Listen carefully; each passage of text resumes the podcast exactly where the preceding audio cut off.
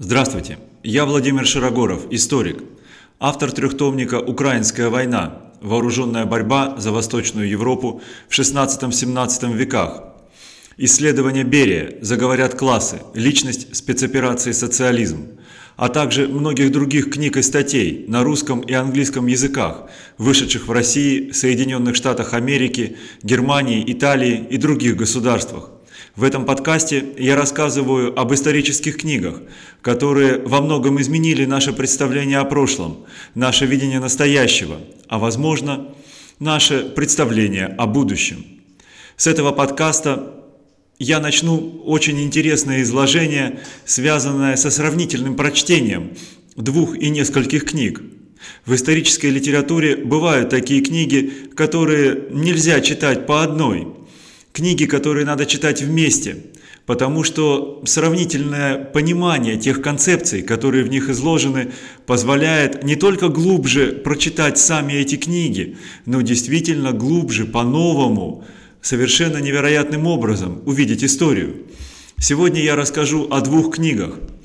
Первая книга Роберта Фроста «Оксфордская история польско-литовского государства», том 1, «Становление единства Польши и Литвы». Вторая книга Ричард Хелли «Закрепощение и военные перемены в Москве». Первая книга Роберта Фроста вышла достаточно недавно по меркам исторической литературы в 2015 году.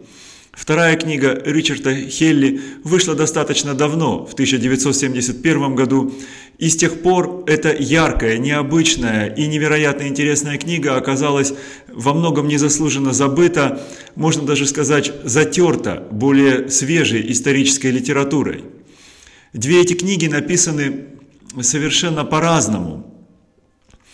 Книга Роберта Фроста – это книга, посвященная линейной истории, хронологическому изложению событий в хронологической последовательности, когда понимание, концептуальное понимание истории вытекает из последовательного развития событий.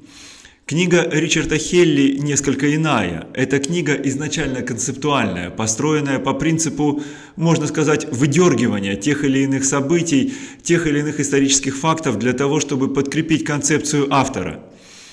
Между тем, эти книги посвящены, в принципе, одному и тому же процессу, но в двух различных государствах. Книга Роберта Фроста посвящена в большей степени Литве, хотя в ней имеются совершенно отличные главы, посвященные Польше. Но поскольку эта книга посвящена именно польско-литовскому государству, именно процессу поглощения Литвы Польшей, то, безусловно, читать ее надо именно с точки зрения понимания истории Литвы. Но не той Литвы, небольшого балтийского государства, которое мы знаем сейчас, а большой Литвы, которая а, к середине 15 века владела большей частью русских земель, большей частью наследства Киевской Руси, большей и лучшей частью, наиболее развитыми, наиболее богатыми, наиболее продвинутыми с экономической, социальной и культурной точкой зрения землями до Монгольской Руси. А, книга Ричарда Хелли, как следует из ее названия, посвящена Московии, то есть московскому государству, России. Московское государство России возникло во второй части Руси, в более бедной, а, заброшенной дальше от цивилизационных центров Востока и Запада северо-восточной Руси. И вот в двух этих книгах видно, как а, благодаря каким факторам Литва, которая имела значительно большее, чем московское государство население к началу исследуемого периода, а, она имела население в 10 раз больше, чем э, московское княжество, имела территорию в десятки раз больше, чем московское княжество, была хорошо известна в Европе, имела возможность импортировать передовые военные и политические технологии и так далее. Почему Литва в течение двух веков, которые э, внимательно рассматривает Роберт Фрост, исчезла как государство? Почему она перестала существовать? И потом лишь в начале 20 века э, воскресла как небольшое этническое государство литовского народа. И почему за эти же два века, которые внимательно исследует Ричард Хелли, московское государство превратилось в Россию, в региональную, а, а затем и мировую э, сверхдержаву, один из центров, глобальных центров силы. Почему так произошло? При совершенно невероятном перекосе а, с точки зрения преимущества исходных условий для Литвы. А, в XIX и в XX веке историки а, не только в России, но и по всему миру, которые изучали российскую историю э, историю Восточной Европы, очень часто рассуждали о том, а, была ли Литва альтернативным центром развития российской государственности, что было бы, если бы объединение русских земель происходило вокруг Литвы, а не вокруг Москвы. И вот вместе э, Ричард Хелли и Роберт Фрост отвечают э, на этот вопрос и отвечают на него совершенно неожиданной стороны. Этого не могло произойти. Литва не могла стать центром объединения русских земель. Итак, э, начнем с самого начала, с исходных условий. А, поскольку а, книга Ричарда Хелли посвящена в значительной степени именно военной, внешнеполитической истории, а книга Роберта Фроста имеет также значительные внутренние, внутриполитические, а, идеологические пассажи, связанные с функционированием Польши, Литвы и затем объединенного польско-литовского государства, конечно, их фактура не является полностью параллельной, но определенные выводы делать можно.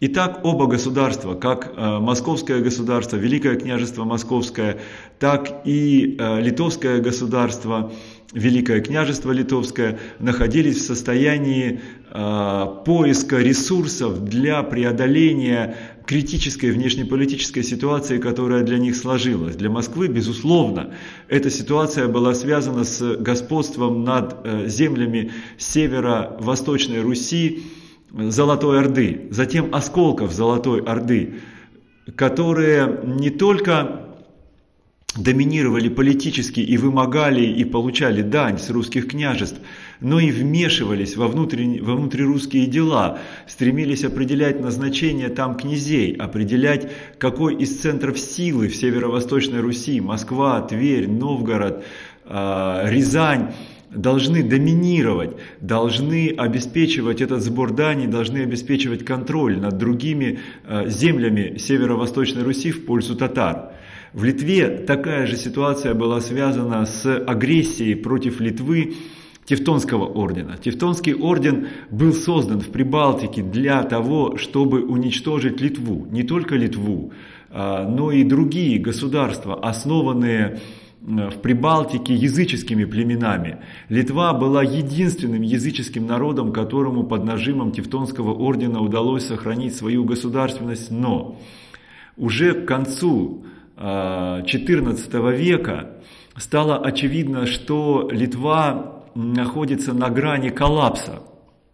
Тевтонские армии, благодаря своему военно-техническому, оперативному, тактическому превосходству в военном деле, а, фактически проходили Литву, если мы говорим о коренной Литве, о той Литве, где жили литовцы, фактически из конца в конец, и уже появились в тех западно-русских землях, которые захватили литовцы на протяжении второй половины 13 и 14 века после того, как Киевская Русь, после того, как Домонгольская Русь пала под ударами монголов.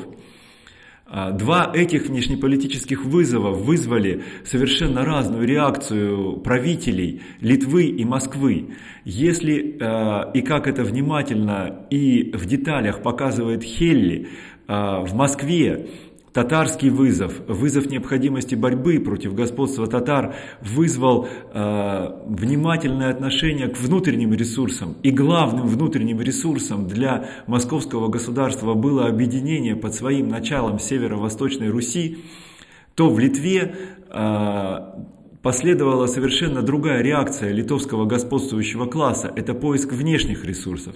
Мало кто из э, историков-любителей, а многие историки-профессионалы знают, а Фрост внимательно разбирает этот эпизод, что буквально за несколько лет до заключения первой унии с Польшей, э, где Егайло, великому князю литовскому, пообещали польский престол а, после его супружества с Едвигой, а, наследницей польского престола. Фактически Литва заключила унию с московским государством, с э, Дмитрием Донским. И Егайло была обещана в супруге дочь Дмитрия Донского. Но Егайло отказался от этой унии с Москвой в пользу следующей унии с Польшей. Почему? Конечно, значительную роль тут играл этнический фактор. Фактор, связанный с тем, что Егайло боялся, что после того, как э, в силу вступит его уния с Москвой, э, русское этническое население, православное население Великого княжества Литовского перехватит власть у, собственно, литовского языческого племени, на котором базировалась власть Егайла. Но был и другой фактор, это был военный фактор.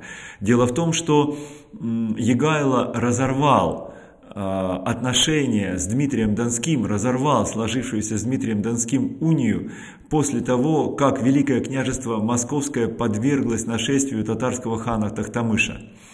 Егайло увидел, что московские военные технологии, та военная сила, которую могла выставить Москва, она не обеспечит Литве тот уровень, э, тот уровень военной поддержки, не обеспечит литовской армии тот уровень боеспособности, который позволит Литве устоять против тевтонов. С другой стороны, Егайло достаточно умно увидел, что в результате тех военных реформ, которые прошли в Польше, начиная с середины XIV века и связанных прежде всего с польским королем Казимиром Великим, в Польше уже э, были обретены те военные технологии, которые позволят нанести тевтонам поражение и выжить Литве. Это и произошло в битве при Грюнвальде в 1410 году, когда Польша сражалась за Литву, не за свои собственные интересы, а за Литву, и нанесла поражение Тевтонскому ордену, в результате чего Литва на тот момент выжила. Но у этого выбора, который совершил Егайло, были очень тяжелые внутриполитические последствия. Прежде всего, они были связаны с тем, что Москва опираясь на собственные ресурсы Северо-Восточной Руси, на собственные военные технологии, сумела построить национальные вооруженные силы, основанные на собственном видении социально-политического устройства страны. Дело в том, что военные технологии, они неразрывно связаны с социально-политическим устройством. И то устройство, которое нашли московские великие князья Василий Темный и Иван III в результате своих военных реформ, прежде всего это формирование поместной армии, о которой очень тщательно в деталях рассказывает Хелли, э, вот эти военные технологии для Литвы оказались недоступны. Литва начала импортировать армию, она начала импортировать военное устройство, и следом за военным устройством она начала импортировать социальное устройство. Этим чрезвычайно опасен импорт военных технологий. То, что за импортом военных технологий приходит подражание, политическое, социальное, идеологическое подражание той стране, из которой они импортируются. В результате этого в Литве возникло мощное внутреннее движение, направленное на слияние с Польшей, направленное на поглощение Польши. Когда в Москве возникла профессиональная армия в результате собственных военных реформ, а, эта профессиональная армия стала основой власти московских великих князей, основой независимости, основой стремления Москвы к военному и политическому доминированию в Восточной Европе. В Литве Импорт профессиональной армии путем найма польских контингентов привел к тому, что Литва стала растворяться в Польше, привел к тому, что Литва сначала отказалась от своей повестки а, собственного доминирования в Восточной Европе, а затем отказалась из собственной, от собственной государственности, от собственного суверенитета, от собственной независимости. А, еще одним а, важным фактором того выбора, который сделал Егайло, стало общинное разобщение Литвы и а, Руси, Литовской Руси. Дело в том, что, собственно, Литва составляла от 20 до 30 процентов территории Великого княжества Литовского и соответствующими пропорциями в его населении. А, э, э, Литовская Русь составляла большую часть Литвы по населению, по своему военному, культурному, экономическому потенциалу. И вот это отчуждение а, Литовской Руси от, собственно, Литвы, которая устремилась к единению с Польшей, а, привело сначала к сильнейшей гражданской войне в Литве во второй трети 15 века, а затем к тлеющей гражданской войне. Если полякам и, собственно, литовцам удалось постепенно решить проблему, связанную с интеграцией в польское шляхетство, собственно, литовского и западно-русского воинского сословия, которое приняло польский язык, которое приняло польские обычаи, польскую культуру, польскую организацию а, политики, а, политической структуры, а, польскую организацию военного дела, то огромный, огромный низовой пласт населения Западной и Юго-Западной Руси, который не был интегрирован в привилегированное польское шляхетство, вот этого ополячивания не принял. И то давление, которое а, польско-литовское государство после своего слияния в результате Люблинской унии 1569 года, которое внимательно рассматривает Фрост, стало оказывать на обычных рядовых граждан русской национальности и православной веры, оно привело э, в 17 веке к мощнейшему развитию украинского казачества и к гражданской войне. В середине 17 века в польско-литовском государстве гражданской войне прежде всего вот этого польского и ополяченного шляхетства с казачеством, которое представляло из себя культурный пласт наследия до монгольской Руси, православный культурный пласт, гражданская война между двумя этими э, социально-политическими формированиями привела в итоге к крушению польско-литовского государства, привела к утрате независимости и суверенитета не только Литвой в составе Польши, но и затем всей Речью Посполитой, которая завершилась разделом Польши э, в конце XVIII века. В Москве Э, в московском государстве ориентация на внутренние военные социально-политические технологии, э, на внутренние военные социально-политические структуры вызвала совершенно другой эффект. Дело в том, что в московском государстве, точно так же, как в польско-литовском, развивалось пограничное казачество. Развивались э, пограничные слои населения, ориентированные на борьбу с татарами, ориентированные на колонизацию тех черноземных земель, которые составляют сегодня а, всю южную половину европейской России.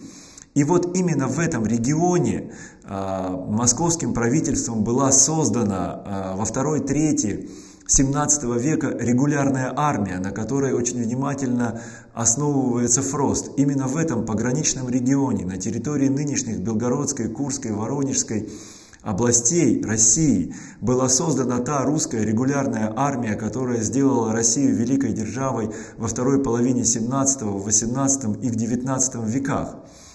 А, и создана она была из тех социальных слоев, которые были родственны украинскому казачеству, родственны украинскому крестьянству, которое колонизировало степь в Речи Посполитой были так же, как э, украинское казачество, украинское крестьянство, ориентированы на владение огнестрельным оружием, на военную тактику новой эпохи, э, которая отличалась от той старой военной тактики, которую исповедовало польское шляхетство и русское дворянское ополчение, дворянское ополчение Московской Руси. Но разный подход, стремление задавить вот эти новые социальные ростки ради того, чтобы утвердить э, господство, шляхетство э, в польско-литовском государстве, в Речи Посполитой, и стремление превратить вот эти новые социальные ростки в высокоэффективную регулярную армию, на которой затем была основана социальная структура и внешнеполитическое могущество Российской империи, это происходило в московском государстве, привело вот к таким совершенно разным результатам. Привело к тому, что сначала Литва, а затем Польша прекратили свое существование, а московское государство превратилось в Россию, великую сперва европейскую, а затем мировую державу. Существует э, в этих двух книгах масса других эпизодов, которые можно друг другу противопоставлять. Но вот этот главный м, стержень, главный стержень, который показывает Хелли, это э, ориентация на национальное, социально-политическое и военное развитие. И э, то, что показывает Фрост, это ориентация на импортные военные технологии, на ввезенную структуру социально-политического развития, Безусловно, в сравнении двух этих книг две эти линии проходят красной чертой, на которую историки, а, занимающиеся особенно сравнительной историей, а только сравнительная история является подлинной исторической наукой, на, на нее историки должны обращать особое внимание.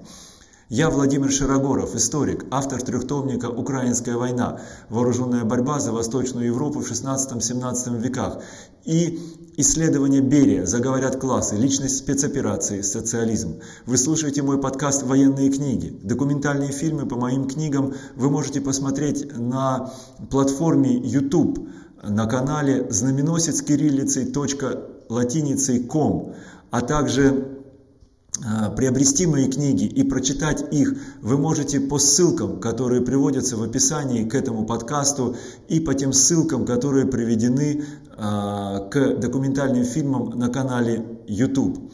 Те книги, о которых я говорил сегодня, книги Роберта Фроста и Ричарда Хелли, а, вы можете заказать в библиотеке и прочитать по тому библиографическому наименованию, которое находится в описании к этому подкасту. До свидания.